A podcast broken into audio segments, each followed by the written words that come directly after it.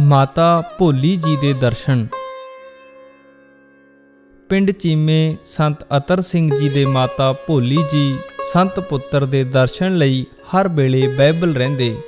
ਮਾਤਾ ਜੀ ਦੇ ਪ੍ਰੇਮ ਦੇ ਖਿੱਚੇ ਹੋਏ ਸੰਤ ਜੀ ਚੀਮੇ ਗਏ ਅਤੇ ਨਗਰ ਤੋਂ ਬਾਹਰ ਆਪਣੇ ਹੀ ਖੇਤਾਂ ਵਿੱਚ ਪ੍ਰਭੂ ਨਾਮ ਵਿੱਚ ਸਮਾਧੀ ਸਥਿਤ ਹੋ ਗਏ।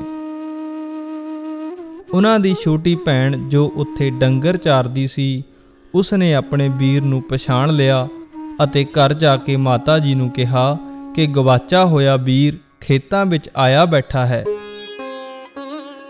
ਮਾਤਾ ਜੀ ਸੰਤ ਪੁੱਤਰ ਦੇ ਪ੍ਰੇਮ ਵਿੱਚ ਬਹਿਬਲ ਹੋਏ ਜਲਦੀ ਜਲਦੀ ਗੜਵੇ ਵਿੱਚ ਦੁੱਧ ਪਾ ਕੇ ਬੱਚੀ ਅਤੇ ਹੋਰ ਸੰਗਤ ਨੂੰ ਨਾਲ ਲੈ ਕੇ ਝੱਟ ਖੇਤਾਂ ਵਿੱਚ ਜਾ ਪਹੁੰਚੇ।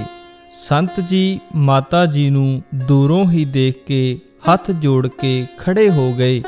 ਅਤੇ ਮਾਤਾ ਜੀ ਦੇ ਚਰਨ ਸਪਰਸ਼ ਕੀਤੇ।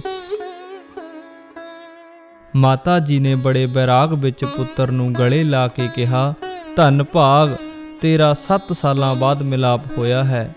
ਮੈਂ ਬੜਭਾਗੀ ਹਾਂ ਕਿ ਤੂੰ ਪ੍ਰਭੂ ਸਿਮਰਨ ਵਿੱਚ ਲੱਗਾ ਹੋਇਆ ਹੈ, ਪਰ ਹੁਣ ਇੱਥੇ ਰਹਿ ਕੇ ਹੀ ਨਾਮ ਬਾਣੀ ਜਪ। ਸੰਤਾਂ ਨੇ ਬੜੇ ਸਤਿਕਾਰ ਨਾਲ ਕਿਹਾ, ਸਤ ਵਚਨ ਪਰ ਨਾਲ ਹੀ ਬੇਨਤੀ ਕੀਤੀ ਕਿ ਸਾਡੀ ਇੱਕ ਸ਼ਰਤ ਹੈ ਕਿ ਤੁਸੀਂ ਸਾਨੂੰ ਵਿਆਹ ਵਾਸਤੇ ਨਹੀਂ ਕਹੋਗੇ। ਮਾਤਾ ਜੀ ਨੇ ਕਿਹਾ, ਮੈਂ ਬਿਲਕੁਲ ਨਹੀਂ ਆਖਾਂਗੀ।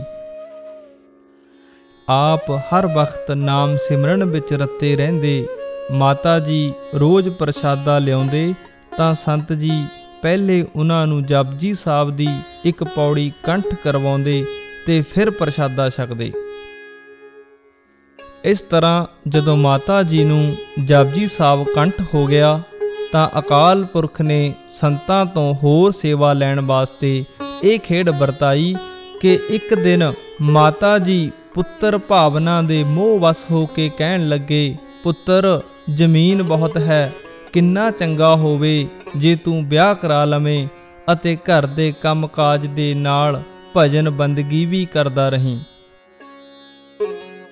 ਇਹ ਸੁਣ ਕੇ ਸੰਤ ਜੀ ਖਿੜਖੜਾ ਕੇ ਬੜੇ ਹੱਸੇ ਅਤੇ ਕਿਹਾ, ਮਾਤਾ ਜੀ, ਤੁਸੀਂ ਆਪਣਾ ਬਚਨ ਹਾਰ ਗਏ ਹੋ। ਅਸੀਂ ਹੁਣ ਅਕਾਲ ਪੁਰਖ ਦੇ ਹੁਕਮ ਵਿੱਚ ਇੱਥੋਂ ਚਾਲੇ ਪਾਵਾਂਗੇ। ਦੂਸਰੇ ਦਿਨ ਚੁੱਪ ਚਪੀਤੇ ਹੀ ਰਾਤ ਨੂੰ ਚੱਲ ਕੇ ਸੰਤ ਜੀ ਭਾਈ ਰਾਮ ਸਿੰਘ ਜੀ ਕੋਲ ਸਿਆਲਕੋਟ ਪਹੁੰਚ ਗਏ।